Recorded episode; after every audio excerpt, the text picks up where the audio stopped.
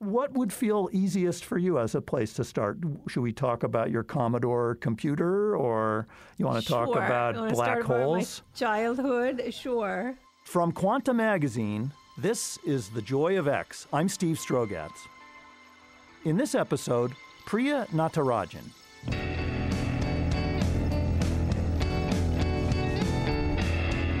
Is that an easy, comfortable? Yeah, I place? mean that that would be uh, a smooth start. Okay. Priya is a theoretical physicist who loves to use math to think about black holes. Her picture of the universe is one where black holes are not exotic oddities. They're everywhere. They're like orchestra conductors conducting the whole universe.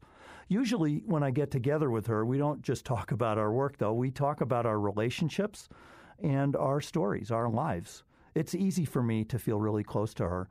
Before this interview, we were talking on the phone, and she told me about an early model of a computer that she used when she was a teenager, a Commodore 64. I, I, see my, my friend Bert here, my engineer, got excited when I mentioned the Commodore 64.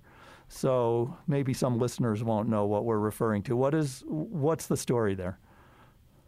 So the Commodore 64 was the sort of the first desktop computer, personal computer that was marketed, and it's uh, it dates all of us late 80s, mid to late 80s. And I think sort of my generation of young people, so I was a young teenager then, and I got started programming, learning how to program. And so it was sort of the first introduction to the digital age that really permeated uh, society in a much broader way than could have been imagined. It's very hard now when we all have laptops and we have phones and everything, personal uh, items that we carry around, uh, to imagine what a breakthrough it was. What it was exhilarating uh-huh. to have like a machine with that kind of capacity. Yeah you know, sort of a science nerd, uh, interested in electronics and robotics and stuff at the time. So to me, it was such an incredible gift. It was a present from my dad. So I grew up in India, and my parents are professors, and they often went abroad for conferences and so on. And my father would always bring back sort of, you know, exciting toys, books, things and he brought back a Commodore 64 for me as a birthday present. Wow. Is it the sort of computer, not something that you would assemble? It wasn't that kind of. It was, no, it wasn't that already bad. out of I did box. that later yeah. at MIT. Did but, you? Uh-huh. Yeah. But um, huh. it had a graphics terminal, so you could actually see stuff, you could yeah. plot. And that for me was what was so thrilling. The fact that not just that you could code, because I kind of learned to code, but that you could plot things and you could visualize them. And I was a very visual person. I was always obsessed with maps and looking through atlases. And so, you know, the fact that you could visualize something like immediately after computing something was just astounding Uh-huh. to me as a child. I mean, I think I, I, felt that it was such a marvel, and I always wanted to do something more than just kind of play with it, do something useful like a scientific calculation. Yeah. Did you, so you say late 80s, but just to help me remember, the, the Yeah. Macintosh was around in the mid 80s, I think. Yeah. And and now I think this was around roughly the same time. Okay, but but it had yeah. to, a little bit of a different relationship to the person using it, isn't that true? That's correct. So yeah. so in the sense that you could you could program it, you could make it do things. The Mac was more like you know you had to get software, and you well you didn't get the software; it came with the Mac. But right. uh, I'm trying to even remember. Did you did we actually purchase software somewhere and then have maybe you did? You had a little floppy disk and you'd have to insert it. It had a floppy disk. It came with an initializing floppy disk, so to get stuff going. Yeah.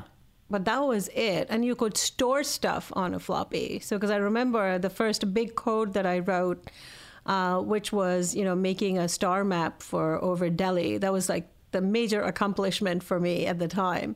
And that I remember saving it on a floppy disk. Well, this is And- amazing. Hold on. So I have never tried to make a star map. I'm not even sure I know what a star map is. I, I was not the kind of kid that looked at the. Well, is it? it was it something that like would be posted in the newspaper where the different stars are in the sky at a different on a given day where you should look at what time? Yeah, so I think in Delhi, at least, we had a custom at that time that they would publish a monthly star chart. Yeah. A sky chart of the sky above Delhi. And, you know, they would mark out the constellations that you could see in any planets, any naked eye planets or planets that you could see with a small telescope. Though those would be marked out. And they'd publish this like once a month or so. And I, you know, I was an amateur astronomer at the time. I had a telescope and I was part of the Amateur Astronomers Club at the Nehru Planetarium in Delhi. And so I was an avid sky watcher, so I used to follow those maps. And I showed up at the Nehru Planetarium. Um, this, they had a new director, this wonderful woman, Dr. Raghavan. And I sort of showed up and I said, Look, I'd like to do something. I have a Commodore 64 and I can compute. and so I, I somehow thought that I had entered like, you know, like a new echelon of, uh, of science, that I could do something useful. yes, well, yeah. So, I, yeah, I offered my services to her. So then she asked me what I liked. And I said, Well, you know, I love maps and I like the idea of mapping. And and she said, "What do you like about maps?" I said, "What I love about maps is that, you know, at that point, my experience with maps was from atlases, right? From atlases of both space Sure, yeah. and land." And I would say, I told her that I liked the fact that in maps, not only could you use maps to find places, but that maps also seem to reveal what is known and what is not known, because maps often have a piece of land, for example you know, um, denoted as terra incognita, so something you don't know anything about. And to me, that sort of that mystery of knowing and not knowing, and both of them being sort of in the same place and showing you the frontier, That's awesome. sh- showing you what the frontier Yeah, yeah. is, like what remains to be known. I mean, that was such an exciting thing for me. It's very, very exciting, especially where so much of the experience of school for someone at the age you were at that time is the teacher is always telling you what is known. And, and you don't get a true picture of what science or any kind of Yeah. learning is really about. But by the way, were there dragons drawn on some of those old maps? Because that's what they Here always talk about. Here be dragons, Yes. and that. You, you Yes, actually saw maps I- of that type. I loved also these mythical maps, maps of mythical places as well as real. I mean, I didn't really care Hmm. as much about whether something was real or not real. That was not my preoccupation at the time. My preoccupation was with Yeah. what the map was really trying to tell us and what the story of that map was. Wow.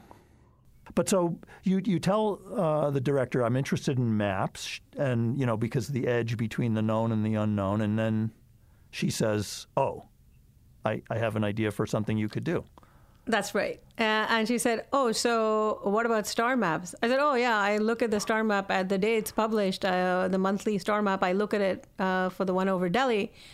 And, you know, I look at, you know, I look to see which constellations I can see and so on. And she said, Hey, have you thought about making your own one of those maps? Uh, and I said, No. Ah, is that doable? And she said, Well, I can get you started. Uh, it's a hard problem, but you have a Commodore 64, right? And I said, Yes. and um, so then she taught, she asked me if I knew um, spherical geometry, did I know trigonometry? And I said, Yeah, I know a little bit, and I can pick up what I need to know. So let me so interrupt. she- I'm sorry. I, I guess going to ask you about that because I've heard, as a mathematician, I've heard about spherical geometry. It's a word, a phrase you see. I don't know that I've ever had it in any course.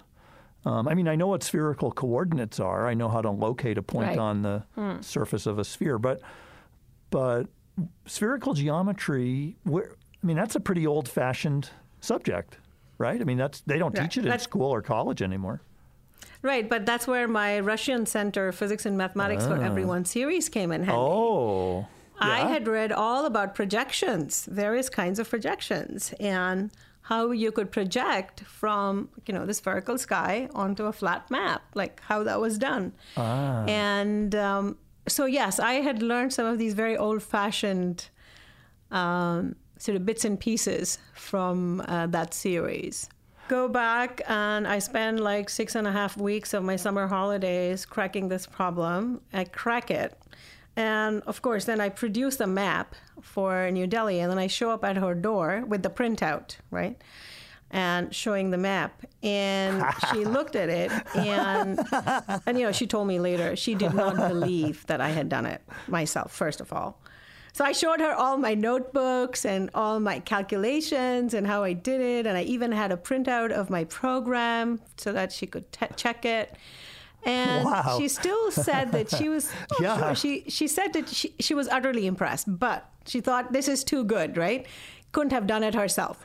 So then she st- starts, of course, she quizzes me, and you know, and I explain how I did it. So it's she said you know, later when she's recounting her sort of encounters with me when I was much older, she said. And then I thought, hmm, maybe this kid did do it, right? And then she asked me a question, and she said that question settled it for her. And I don't remember it, but I mean, I remember answering all her questions, but I don't remember a pivotal one. Her pivotal question, and it turns out it is so crazy prescient, right? She says, Okay, this is all great, Priya, but what if you move to Boston Yeah. or Brisbane? So, what are you mm-hmm. going to do about the night sky then? Who, who are you going to rely on for your star map? And I said, aha, the way I've written the program, I you can put the latitude boy. and longitude of any place on Earth, and I can fire up the star map for you. Yeah. And then she was like, she said at that moment, she realized, okay, this is it. Okay, I'm gonna I'm gonna keep this kid close. And I she said that, you know, later on she said that at that point she said, okay, uh, I really want to spend time with this kid. so and then, you know, she would give me little projects. So she was working on sunspots. So she was doing taking data. So I would plot things for her, help her analyze some data, historical data. And essentially, I think what had happened is that she said, you know, she introduced me to research, and I got completely seduced Yep. by this idea. it. That's, that's what this was. This was Right. research. Yep. And it was a- figuring things out. And, you know, it didn't matter that somebody else was making a star map that people knew how to do it. It didn't have to be the first ever, whatever, right? Just the thrill of doing it myself, that joy. And, you know, I still, yeah, and I still have that. I still have that. And that's what I'm so grateful for. You know, so many years uh, into the game of doing science, professionalizing, career, all of that, I still have that childlike thrill that you get when you figure something out and it works out. And um, yeah, and I think that that has probably been one of the most important lessons um, in my life. Wow. That keeping that thrill alive. It's so I, I love your emphasis on the point that the discovery doesn't have to be a discovery for the world. It That's was a discovery for you. It was new to you, and that Yeah. was the fun. I mean, it wasn't a competitive thing like, oh, I solved something no one else has solved. No, yeah, not at all. It's never been that about that for me. It's always been uh, pushing my own cognitive limits. Like you know, I couldn't figure this out like two hours ago, two days ago, and now I have figured it out. And then I have this thing, this thirst to master. I, I just a very basic question. I, is the what is the night sky like in Delhi? Is it? I would have thought that there would be a lot of artificial light, but is that not true? It's very dark. It was much clearer when I was growing up in the 80s than it is now. Now it's utterly polluted. I mean, there's really no way you can really see the night ah. sky or see the splendor of it. You might get a hint now and then of some constellation, but you know, it's really not that great. But when I was growing up, you just had to drive out. The city hadn't expanded as much as it's now, it has expanded now. So you could just drive out like, you know, 10 miles, 15 miles and you would really the, you could go away from the city lights. And it was marvelous. It was just really mm-hmm. marvelous. Well, let's pick up about the, the broader theme of maps because you said it mm. was prescient for um, the director Raghavan to have, you know, given you a mapping question. Mm-hmm. It's become a, I don't know, is it like the the main central theme? Would you say of your career since then? Well, Or- I think or one it of them. Yeah, well, it, it's sort of, you know, it's the backdrop. Okay, backdrop. It's the backdrop. backdrop of everything that I do, and it's a backdrop of my worldview.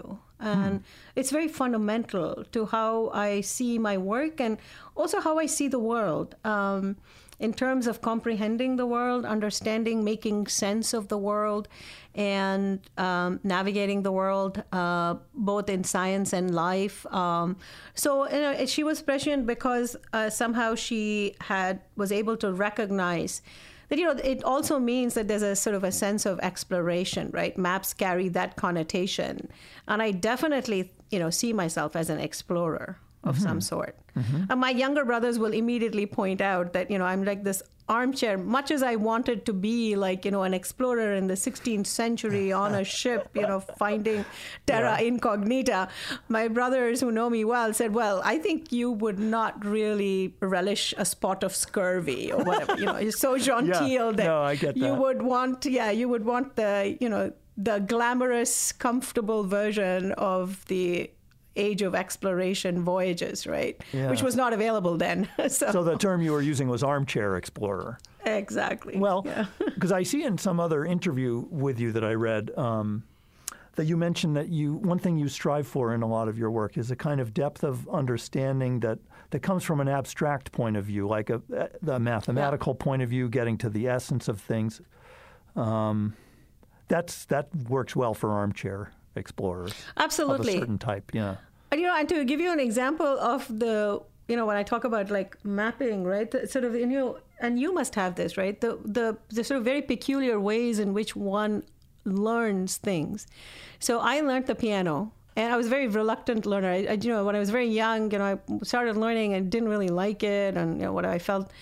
I sh- I really regret that now. But in order to get through my lessons and to learn them, you know, I mapped all the keys into numbers. Oh. And so every piece was, you know, the ode to joy was three, three, four, two, two, one, whatever. You know, I had that down. And I was, because I have a pretty good memory, and that's sort of how I learned. And, you know, I never realized that this also has to do with a sort of a facility for certain kind of mapping instinctually, Yeah. wanting to map things, map what you don't know and what you're learning to something you already know, and to see if you can then push it, right? Oh. So Remarkable. So does that work as far as like when you play piano? Do you sound like a player piano? Well, I'm you- sort of, I'm just, I'm just not a good enough player. I'm so mediocre. I would love to be better, but um, you know, I'm, I'm hoping to now sincerely learn musical notation. The mm-hmm. problem with mm. this mathematical transposition. Yeah. is that I use that to circumvent learning musical notation. Well, that's what I was wondering. Yeah. yeah, it may be almost a crutch for you. that's right. The real explorer is someone who's going to get out there and get dirty and get not just get their knees scratched, but you know maybe have life-threatening situations and and yet um, that's not the kind of explorer that she is. And, and even within astrophysics, you can be that kind of explorer. You can go to the top of mountains where they have observatories, you know, because the air is thin and you can get better astronomical data since the, the signals from the stars don't get distorted as they're coming through the atmosphere if it's thin up there. So, but she doesn't even seem to be that kind of um, astronomer. She's really, you know, close in some ways to a mathematician. She's sitting in a chair in the calm of her office or um, in front of her computer terminal or just thinking. She's in a rare books library looking at an old map and then an idea comes to her. So she really is an armchair explorer, but it's not to say that she's not courageous. I mean, a thing that came out of my talk with her is that she seems to be a bit of a wild woman.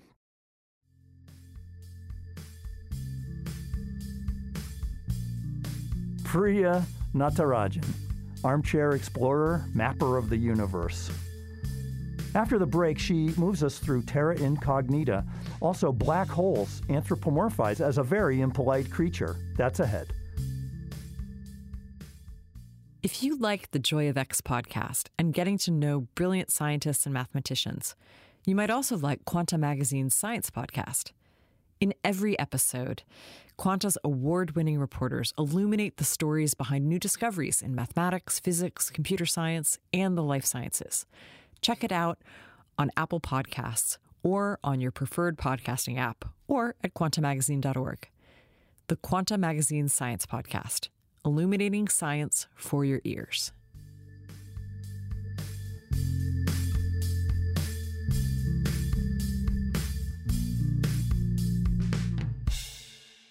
This theme of maps and you know the the edge between the known and the unknown is Yeah. is really brought together nicely, I think, in your work on mapping the universe and, Yeah. and mapping dark matter and black holes as being objects at the edge Yeah. between what we know about physics and where physics breaks down. So, so maybe it's time for us to try to get into you as the scientist you are now, and that you've been Yeah. for the, you know, like say since grad school. Um, when we talked yesterday, you were super pumped up about talking about what you were calling outflow from That's black right. holes. Which is that the same thing as I've read elsewhere? Burping. Yes. Yes. yes. There tell have me been about- many. Yeah. Yes. So I, I think this was, um, you know, so I was in graduate school from 1995 onwards at Cambridge, Cambridge, England, and I was working uh, with Martin Rees and on trying to understand how to integrate the growth, formation, and evolution of black holes into the larger picture of the assembly of galaxies and structure in the universe. And around that time is really when we started observationally to get a hint that perhaps you know maybe every galaxy in the universe harbors a black hole in the center and that the mass of this black hole has some sort of relationship as in a correlation with the mass of the stars in the innermost regions of a galaxy. So it was just starting to emerge that perhaps there was some connection between the assembly of galaxies, the formation of galaxies, and structure in the universe, for which we had a very good theory. And, you know, black holes were sort of needed to now be incorporated into that scheme. So for my thesis work, I did the sort of the first real sort of synthetic modeling of putting these pieces together. The dark matter halos that are seeding and um, form the scaffolding for all structure formation. So, you know, galaxies form in the centers of dark matter halos when gas falls in and then, you know, cools and forms stars. That's how you assemble a galaxy. So, I my work uh, at the time was to develop a new framework and methodology that would somehow integrate the formation of the black hole into this scheme. And you know when I was doing that, um, I realized that in order to successfully do that, you somehow had to couple some of the very small scales on which were relevant to black holes, you know, like the event horizon, right, the Schwarzschild radius, um, to the region, which is very tiny compared to any galactic scale on which we see stars or stellar phenomena. And, and the black hole is so compact that it's sitting right at the center of a galaxy. It's going to be important to understand what Priya is talking about when she says event horizon. It's uh, if you think of a black hole like a beach ball, the event horizon would be like the rubber, the surface of the beach ball. It's the boundary that defines the region of space where uh, anything inside that black hole cannot get out, not even light. You also heard Priya mention the Schwarzschild radius. That's essentially the radius of this beach ball. That's what defines the event horizon. But if the growth of the black hole somehow had to be connected to that of stars, as the correlation was suggesting. We didn't know if there was causation or it was just you know statistical fluke correlation, right? But if there was going to be causation, then there had to be a way in which the black hole could impact very large distances from the center of the galaxy. And up to then, all we had all been preoccupied with was how to feed black holes, how to grow them, mm-hmm. how do you get the gas into the center. Yeah. And we hadn't thought very much about what else black holes could do. So, you know, we were sort of, you know, we, we had realized at the point that black holes could either be feasting, they could be sitting in very gas rich galaxies, in the centers of gas rich galaxies, and feeding in a lot of matter very rapidly. And we knew that kind of was what the quasar phenomenon was that the matter that's falling in, that's being sort of heated up and glowing as it's being swallowed up, lights up, and you see a quasar. A quasar is one of the brightest objects in the universe. It's thought to be caused by gas swirling into a super, supermassive black hole. When the gas falls in there, energy explodes out and it is extremely bright. You can see it all the way across the universe. What we didn't know is how much of the matter that is actually right around the black hole hmm. finally makes it in. People suspected that they would actually dribble like black holes couldn't feed fully, that there would be some material that would probably be ejected. hold, hold, on, I, you're you're giving me a whole. There's so much good stuff coming at me here. When I hear feasting and dribbling, I got to pick you up on that. Those are so vivid. The black hole. Did you say that? Yeah, feasting? I did. Yeah, feasting. The black hole is feasting. So I'm picturing this gluttonous thing. Yes gorging itself right. on gas. On gas. Yes.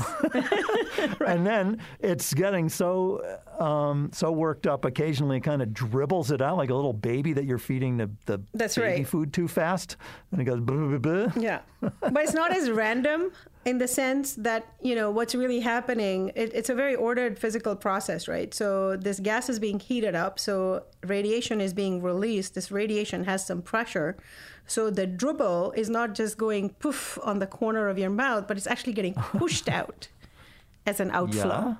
So But so the first thought is what what happened to the idea that nothing can escape from a black Oh no, but this hole? is this is stuff. about that. No, this is from way outside. This is well before the We're way of, outside the yeah, event horizon. Absolutely, it's like So you know, just- ten thousand times the event horizon. Okay. Yeah, or hundred thousand times outside the Schwarzschild radius. So, you know, this, you know, the ga- the the gravity of the black hole has enormous pull, so it's actually affecting Yeah. the flows of gas from like way out. The only question is Mm-hmm. how much of that gas would actually lose its spin or its angular momentum, right? Because it's swirling. You'd need to swirl and lose all your angular momentum to be captured by the black hole. What time of are we thinking about? Is this like uh, a, Oh, any time in the universe. So a lot oh, of so galaxies have hydrogen, a lot of hydrogen sitting in the center. So there's just Dust hydrogen out there in interstellar space, or we're in the in, a in the gal- galaxy. We're in already the sitting galaxy. inside a galaxy. And so just- these are galaxies that have assembled already Okay, so but stars. so if the universe we're saying now is 13.8 billion years old or something, Right. you're saying this could be at any time. We're not just talking about the first Right. I mean, the, some of the f- details are slightly different in the sense that, you know, when the first stars light up and the first black holes form, we think that is roughly around the same time that these two phenomena occur. Yeah, because, you know, one way of making the first black holes is from the dead, you know, sort of the dead stars, the first episode of star formation. The stars exhaust all their fuel and they leave little black holes behind. So we think that could be one way to start off black holes, right? Black hole seeds. So that could happen, we believe, when the universe was maybe like not even a billion years old, right? Uh-huh. And all the way to today, except in the very early universe was very gassy. There was a lot of gas because nothing had cooled and formed stars yet. And so you're progressively over time in the universe converting a lot of gas into stars, stars in galaxies. Mm-hmm. And so you're locking up a lot of gas in stars. So in when you use gas, sorry, when you when you talk keep talking about gas, I should think of things that haven't condensed into bigger objects that we recognize as either gaseous planets or stars or uh, Right, just so but like you gas could- that's kind of just out there as lots of molecules. That's right. So that's early on. And Yeah. then a lot of it gets locked up in stars, but there's still a lot of gas amongst the stars sitting in the center of a galaxy. Mm-hmm. Because, you know, it's the reservoir. There's a reservoir of gas from which new stars keep forming and condensing out, right? Uh-huh. And there's a cosmic ambient distribution of gas that is trickling down to the centers of galaxies. It's like a slow sort of trickle. So your gas is being replenished into galaxies over time. Like I remember my childhood astronomy books as showing stars and planets and empty space in between them. Mm-hmm. And that's not the picture we're talking about now. I mean, yes, there's a lot of empty space, but you're telling me I need to be thinking about what I kept calling empty space has a lot of gas in there that's doing That's stuff. right. That's the There's a lot of gas that we don't see, right? Which is not Yeah. shown in those images because it's either too hot or it's too cold. So it's not yeah. glowing in the right temperature to be seen by us visually. Okay, nice. Right. So back to then feeding, feasting, and and Right. burping. So yeah, and burping and all these sort of uh, gastronomical analogies, which kind of work quite well. So um, the so a feasting black hole that is feeding very actively a lot of gas uh, because you know as the gas is falling in, it gets uh, heated up and it radiates, and that's how that's how we see black holes. We see black holes indirectly from the glowing gas that the dying gasps of this you know glowing gas that's going making its way in. That's how we see black holes. Because what that gas gets very hot heated and to then starts very high temperatures. Yeah. I see. and, and starts glowing in the x-rays typically. Ah, so they're firing out X-rays, which then ultimately make it to our X-ray detectors. that's right. That's right so you know the kinds of black holes i'm talking about i should just clarify are these super the monsters these are the outlier black holes that are the centers of galaxies i mean the universe is basically littered I think that's something people don't small. necessarily know. And- that's a kind of a. cool- I know, I I mean, know. I used to hear that again, not being an expert, that black holes were these kind of exotic phenomena. Now, from your work and your colleagues' work, it's like They're at the center of every galaxy. They're all over the place. They structure the universe. Pretty much, yeah. That's right. And so at the center of the galaxies, you have these supermassive black holes. Anything about above a million times the mass of the sun is basically Uh-huh. called a supermassive black hole. And then we now have these even bigger monsters called Really? ultramassive black holes, which are a billion times the A mass of the sun wow. or bigger. They exist. Yeah, a billion. Is that It's like, un- you can't. Well, first of all, nobody understands billion. awesome unbelievable i know it's like that's right. But then you have all these little black holes um, which are the end states of stars that are littered everywhere because you have you know wherever there are stars you have these littered black holes. And that's what ligo is detecting. You know this detector that Yeah. detected gravitational waves from colliding black holes they detected gravitational waves from these teeny tiny 30 times the mass of the sun 50 times the mass of the sun That's a really You know, fun for me, of view. they're for teeny you, tiny. they're I mean, they're still- the little specks, thirty times the mass of the sun. that's right That's interesting. Yeah, I, I know. My, my I, I often joke. Yeah, I often joke with my friends when you know. So I love to cook, and but you know, I don't. I mean, I recipes are for guidance. I kind of really sort of figure out my own proportions. But if you ask me how much an ounce is, like with my hand, I wouldn't be able to tell you. But if you ask me how much a a billion solar mass black hole. That's you know, I have interesting. Hmm. enormous intuition about it. So it's really crazy, right?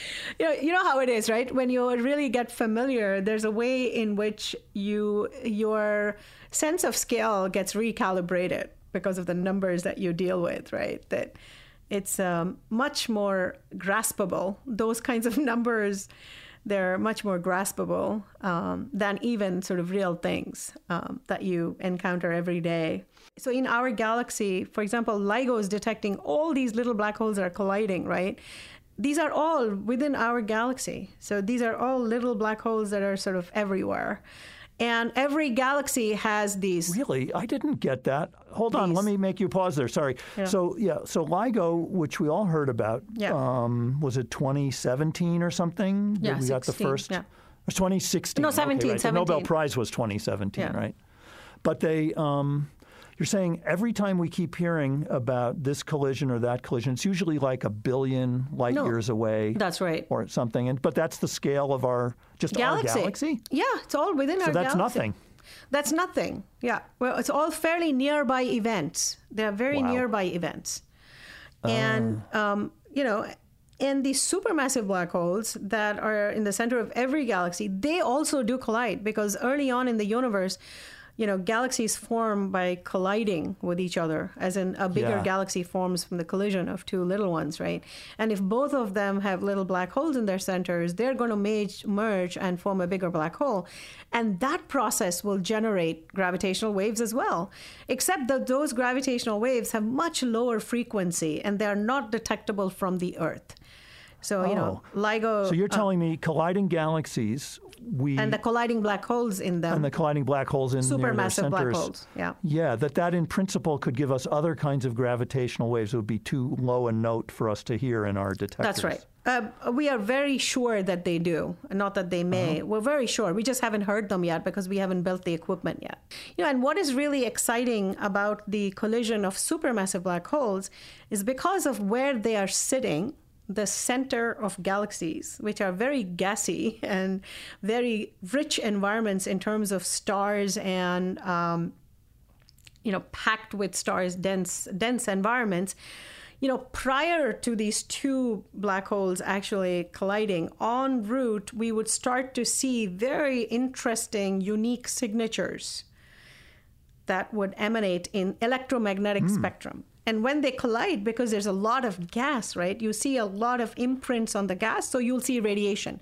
So for example you know one of the challenges with ligo you might have noticed right is they find a gravitational wave event and then people are scrambling to point their telescopes all kinds of telescopes to see where Yeah. it happened because there is no other accompanying uh-huh. signal in the optical not you know very rarely it happens only when you have a neutron star and a black hole collision right so um, So to, to use a, just to use a very crude analogy for that, it'd be sort of like if in real world you heard something that, that caught your attention and you have to whip your head around to look what, what made that noise, but there wouldn't be Yeah. anything to see.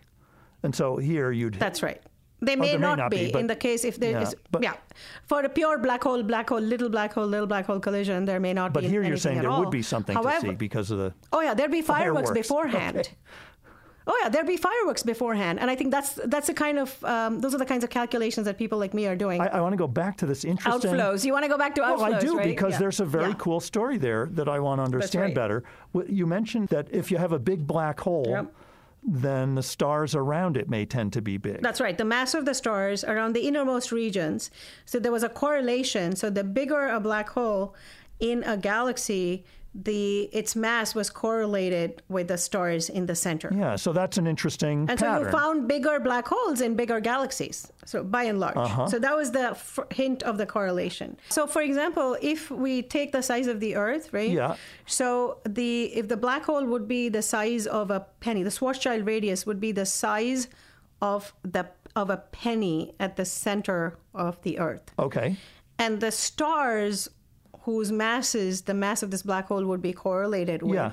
would be the size of the earth so the question is that how does the how does the circumference the outer part of the um, shell of the earth know about this little penny well this It little seems unbelievable. That's right. Right? It seems crazy. How could the little penny at the center of the Earth have some influence to correlate its Right, so the analogy- of things on the surface? yeah the analogy would Yeah. be tectonic plates and earthquakes right so that's how they communicate Okay. that Oh. the center of the earth communicates with the surface via Yes. these sort of you know surface motions motions through these sort of tectonic plates and deeper structures right Uh-huh. so the idea was that you know black holes therefore all the gas that is you know heated up doesn't make its way to the center and maybe some of it gets pushed out so what you have is an outflow of gas that reaches the equivalent of the penny pushing some gas out to the outskirts Huh.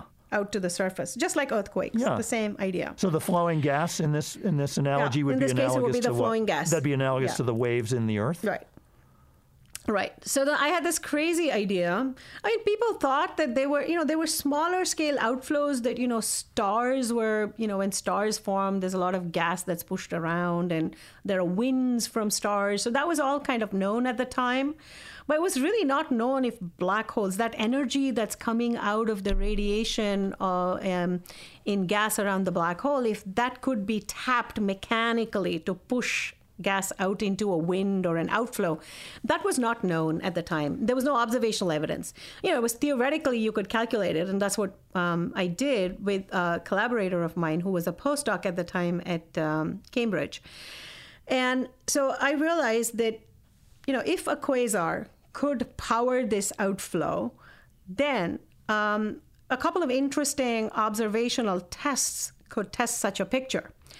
And one of them would be that this stuff would push out and it would push out a lot of gas in between because it would be very powerful outflow outflow traveling at you know fraction of the speed of light but it's still pretty fast and it would sweep up a lot of the gas in between that it encountered, right? So it was kind of really pushed through. And there would be a gas shell that literally you would have a gas shell that was being moved out.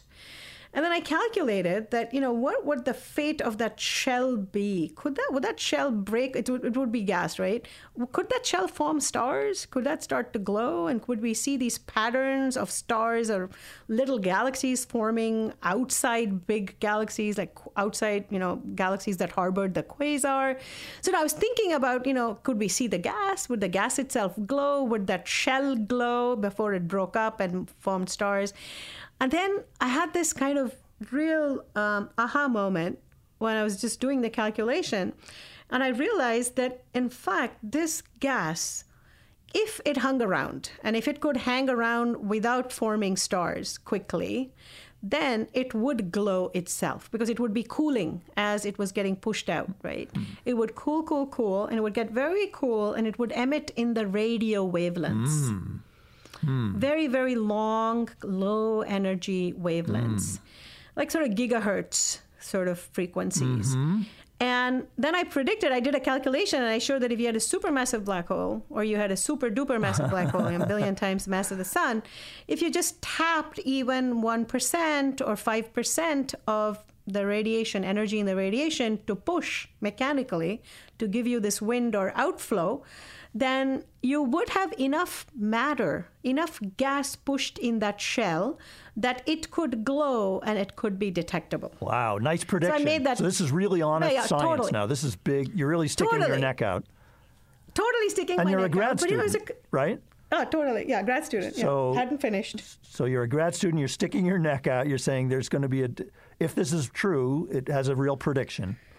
This Yeah, these radio. and that you should see it in the radio. Uh-huh. Of course. Um, unluckily for me, at the time, there was no such instrument available Oh. operating at that frequency. Yeah. At that time, 1999. the frequency you're talking You about know. the prediction of gigahertz detectors, gigahertz yeah, gi- detectors. yeah, gigahertz. Yeah.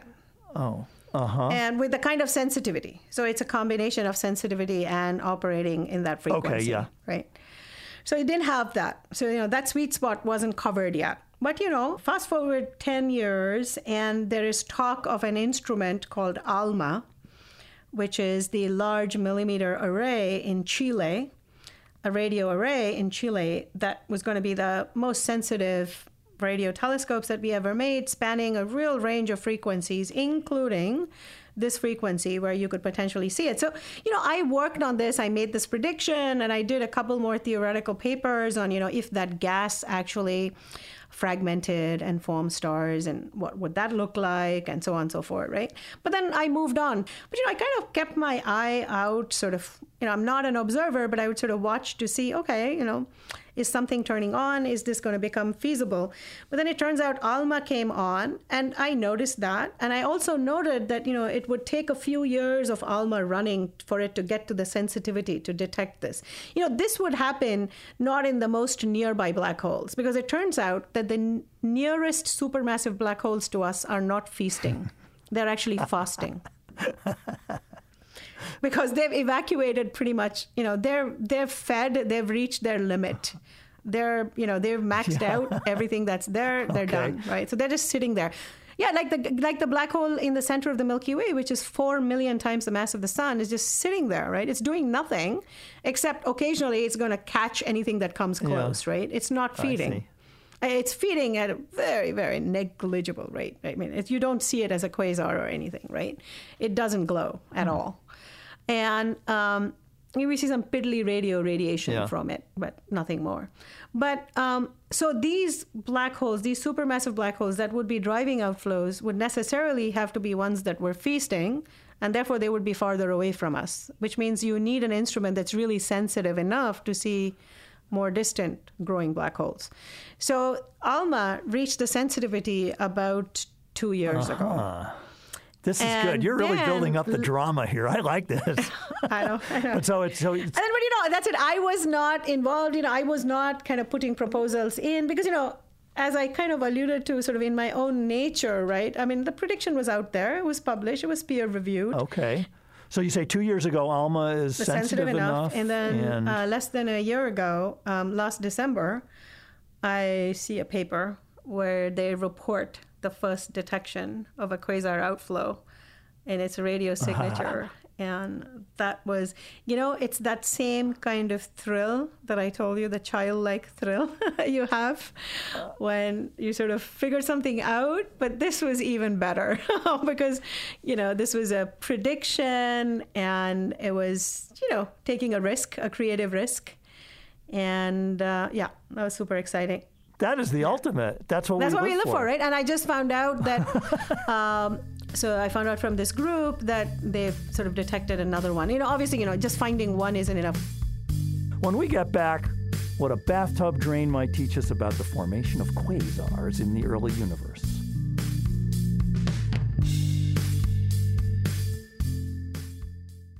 If you're enjoying the Joy of X podcast, you'll also like Quanta Magazine. Our award winning reporters bring you the biggest discoveries in math, physics, computer science, and biology. Quanta Magazine will change the way you understand how the universe and everything in it works. Learn more at quantamagazine.org. Quanta Magazine, we illuminate science because you want to know more.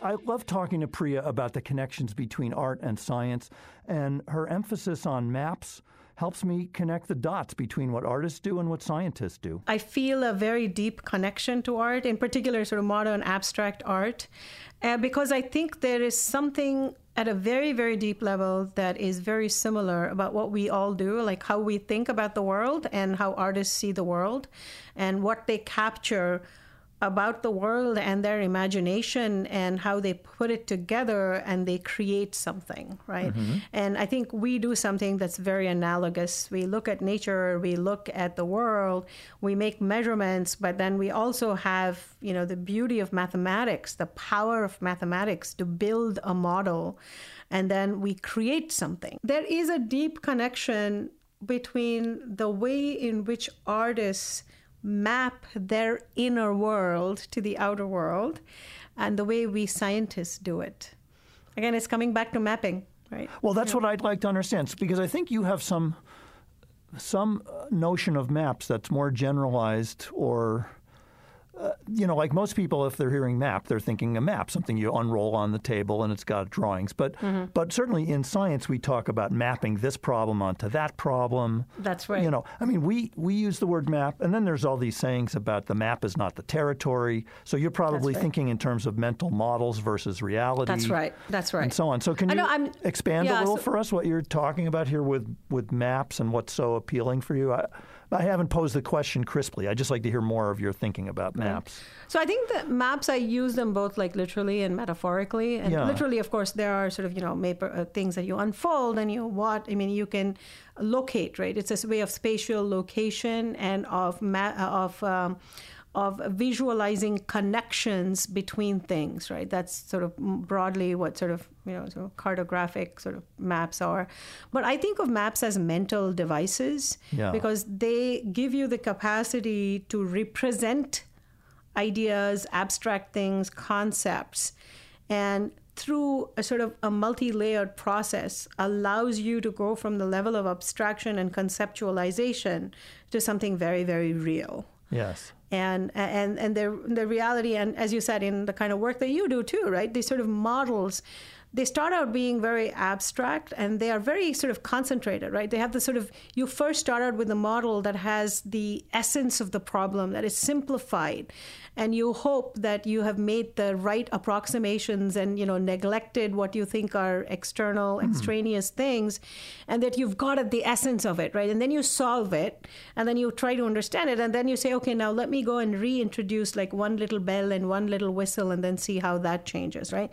So I see this is sort of what we do when we build models and in sort of the scientific work and sort of the sort of the theoretical work that I do. And you know, it's informed by data. It's very much informed by data. What I do is of course, you know, these models are not, you know, sort of crazy out there models. They are models that are constrained by what we know already, right? Uh, but the goal is then to push these forward and to make predictions for something that is not known yet, not detected yet but is likely to be detected, right? Mm-hmm. So I see this whole process is what I sort of, you know, also refer to as mapping. Okay. And as you said, you keep mapping, you keep moving the problem um, and, you know, add complexity. You pare it down. I mean, this is the thing that I sort of really relish about the kind of work that we all do. Is the fact that, you know, you have these very complex problems that you need to solve with many interconnections, things feeding into each other, many things affecting each other. But then there's a way that mathematics and physics allows you to pare things down. Well, so is this uh, when you, you keep emphasizing that aspect of of mm-hmm. your work or of the work that appeals to you, and and is it a is that why abstract art is the kind of art that appeals to That's you the right. most? Absolutely, absolutely. You got me. Absolutely. So, because it's about the essence and the parts that are irrelevant or not what the artist wants to focus on are just gone. It's minimalism. We don't That's we don't right. need to see that other stuff. How how you extract the essence in art is much more free willing. For us for us in maths and in physics, right? We have laws, right? I mean, which is just incredible. We have laws, we have axioms, we have theorems, and they sort of delimit a little bit, right? They circumscribe the kinds of extractions and paring down that we can do, like what is permitted, When I talk to scientists, I, I love to hear about the nitty gritty. How do they actually work? What are their work habits? Helps me understand how they think.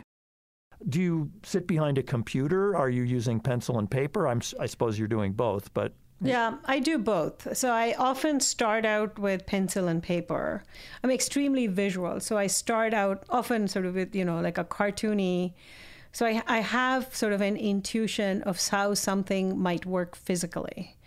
And so, and I think that really does come out of, you know, like a very sort of strong sense of being grounded in physics and foundations of physics and mathematics.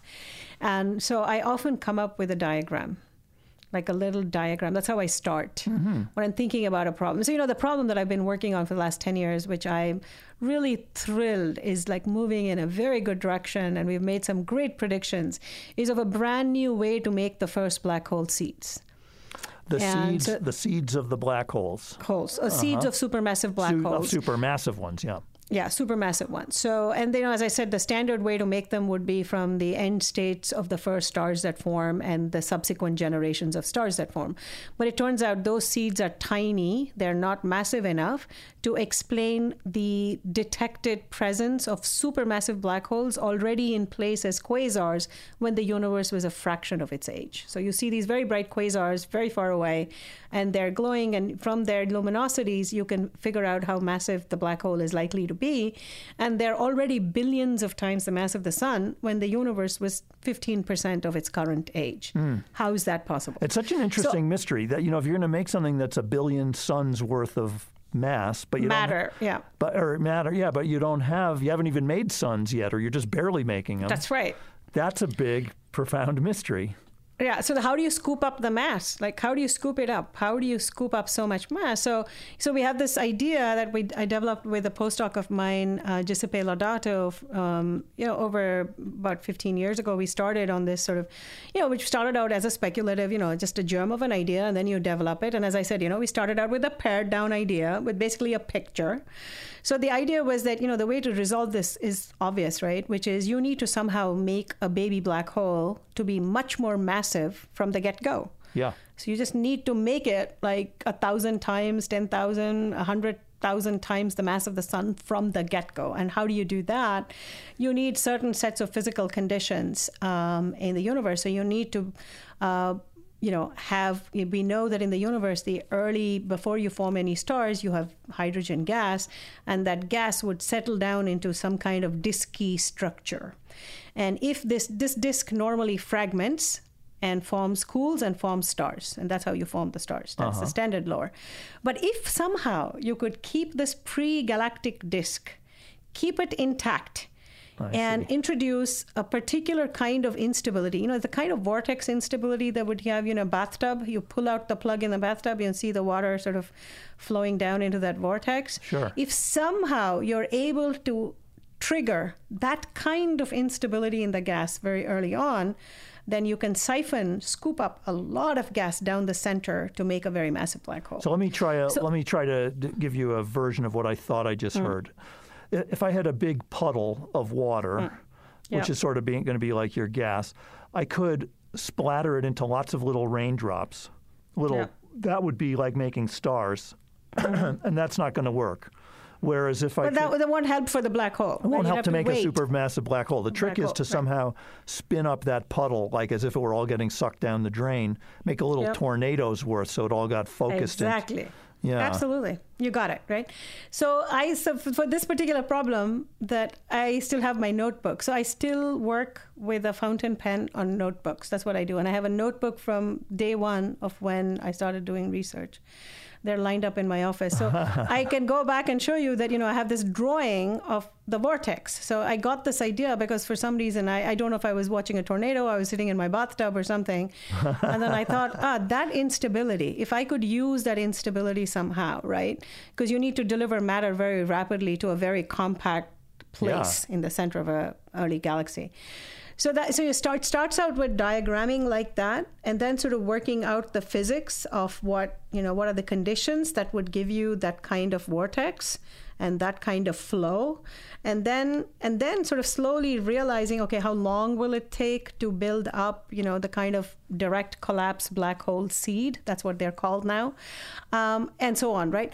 And then you realize at that part there's a there's a part of the problem that you reach where you basically now need a computer to look at the more general. So you can work out one specific scenario and say okay i can make it work in this instance this circumstance and thus the numbers work out and then to sort of generalize it and to sort of put it in the larger context of what is known you need a computer. So then I moved to modeling on the computer, either with an actual simulation or a solving of a set of mathematical equations, right? You know, the stages are quite clear in my head mm-hmm. because I've been sort of, you know, marching along in this problem over the last decade. Wow. And so now, then the question, the big question, of course, is are those conditions that, you know, under which this will happen? are they available yeah. in the early universe yeah, yeah. right so that's the basic question right this is great i figured out the temperature the density everything you need really? to generate this but then are they available and then you need to go look at these cosmological simulations these very large sort of you know simulations of um, the early universe from the initial conditions to now uh-huh. with dark matter and all the known physics. So then we went and then we saw ah, it turns out that yes, in some rare places in the universe, yeah. these conditions are available. So this is a feasible process, right? But is it too so, rare? Would there be not enough supermassive? No, there. It turns out that's the thing. It was not they don't have to be too ubiquitous because these supermassive black holes that are a billion times the mass of the sun yeah. very early on, it's a tiny handful of them. Okay. Most of them so are garden working. variety. That sounds like that's totally working. working. Yeah. Whoa. So and then we worked out over time when we could do better simulations, more accurate simulations um, of the early universe. We worked out that actually the statistics work out perfectly well. Oh boy. Then the question is, what are all the physical conditions? So one key physical condition, as I was telling you, you've got to prevent the formation of stars. Yeah. Right? right? And so, and the way stars form is because you know gas cools, so you need molecular. Um, so everything is atomic hydrogen, and then you start forming molecules and that means they're going to cool the gas, the presence of molecules. So basically, what you need is you need some process that would prevent the formation of hydrogen molecules. Mm-hmm. And we know one way to do it, easy way, is radiation. Hmm. So basically, this then tells you that you need a location in the universe where you're forming stars already, so you have radiation. And then nearby, there is a region where this kind of swirling vortex mm-hmm. can form.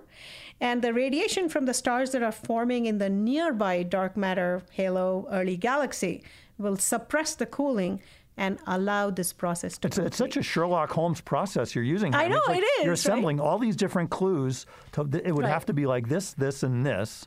Right. And it, wow. And, yeah, and then what you find is that a it's viable, and not just that. Like the basic physics has also told you the very specific it's helping you hone in on the specific sets of conditions yeah. all the conditions that you need for this to be fulfilled and then the question is is this too restrictive right again the uh-huh. rarity right oh right, my god right. can this happen often enough it turns out it can and mm. so so that hurdle so and you know and each of these things this whole idea um, you know it took about 10 years to wow. get to this point because the simulations were not good enough because the computers were not yeah. fast enough. Oh boy! And so everything yeah. had to kind of, you know, everything has been kind of converging, right, as time. And then finally, a year ago, we reached the point where we could actually make a prediction of the spectrum of this object.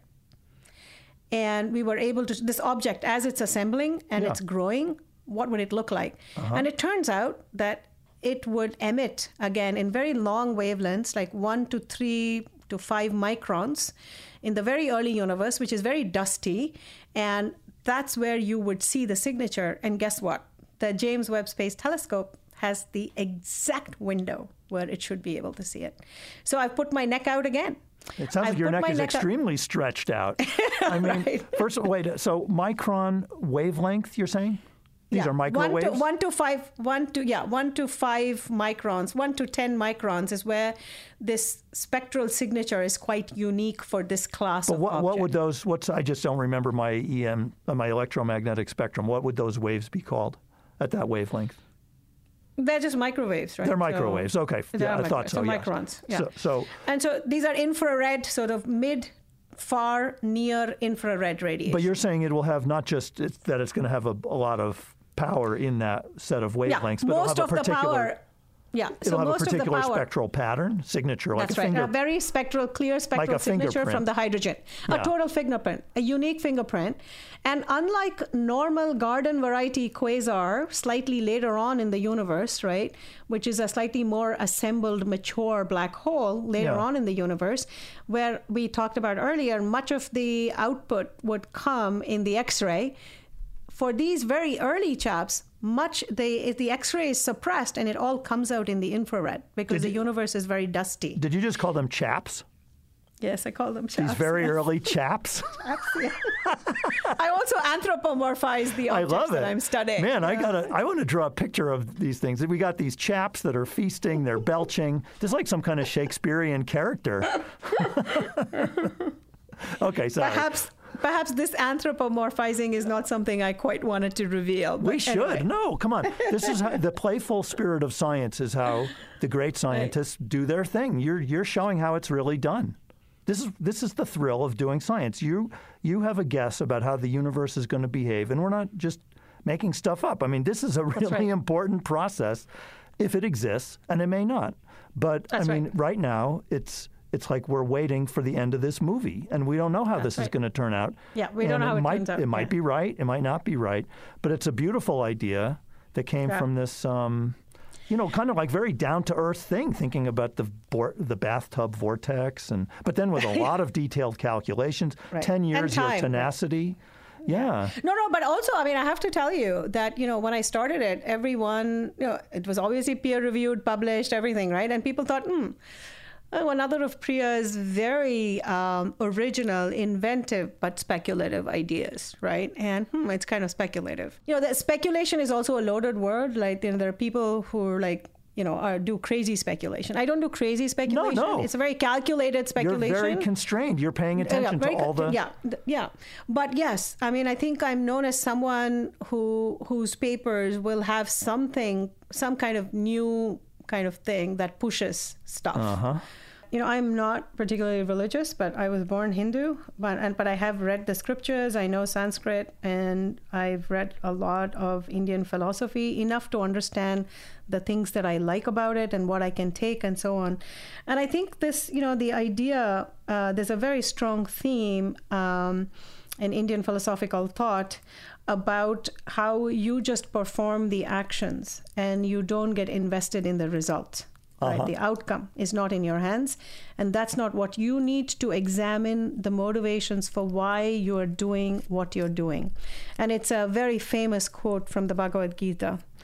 And you know, you don't realize it, and I probably would not have admitted to this about maybe even 15 years ago. But now that I look back and I think, and I say, you know what? That is sort of what has really guided me. That's sort of, um, that's what has allowed me to develop the kinds of attitudes that I have that have served me well, right? And that continue to serve me well. Um, try and not be obsessed with kind of outcomes and the sort of even this sort of validation of theories and predictions and you know all of that right to not be trapped by that to not be defined just by that and that's why in a way i talked a lot more about the process uh, today when talking to you more than kind of listing to you all the discoveries and all the major breakthroughs that have come out of my work blah blah blah right No, And- the and I think- process is what's so interesting, and we can all relate to that. And of course, there's so much luck in the outcomes, and Oh, and as you enormous, say, it can be right? a trap. Yeah. Yeah. No, it's. all- Um, and I think we can all relate to that, whatever our, whether we're in Hmm. business or any creative field or anything.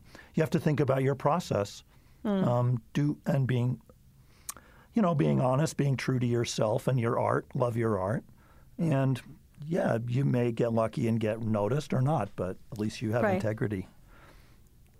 But also, I, I once had a mentor who said, you know, if you really want something remarkable to have a chance of happening, you have to study something or work on something that grips you irrationally. By the imagination. That's the way he put it to That's so beautiful. Isn't that a cool phrase? He says art was Art Yeah. Winfree. He said it has to grip you irrationally by the Yes. imagination. And what I like about that, I mean, I guess you get it when you say it's beautiful. The irrational part is the key. Yes, that you can't you can't even explain why you love the problem. Right. You just love it so much that you think about it when you take a bath and you know when you're driving or whatever. It's just you're in love with it, and maybe something remarkable will happen. That's what it takes. Right, and it's a certain kind of being consumed by it. Yes. Right. That yeah, and it's a Well- suspension of. Um, I mean, your 10 year voyage with this bathtub vortex that may have created the black holes, the supermassive ones, and given structure to the universe. You know, I mean, clearly you're consumed to 10 years on it, and it's Yeah. not done yet, and we don't Oh, even it's know if it's going to be right. Yeah, yeah. Yeah. Next time on The Joy of X, Alex Kontorovich will tell us what it was like to work with the Michael Jordan of mathematics. The Joy of X is a podcast project of Quanta Magazine. We're produced by Story Mechanics. Our producers are Dana Bialek and Camille Peterson. Our music is composed by Yuri Weber and Charles Michelet. Ellen Horne is our executive producer. From Quanta Magazine, our editorial advisors are Thomas Lin and John Rennie. Our sound engineers are Charles Michelet, and at the Cornell University Broadcast Studio, Glenn Palmer and Bertrand Odom Reed, though I know him as Bert. I'm Steve Strogatz. Thanks for listening.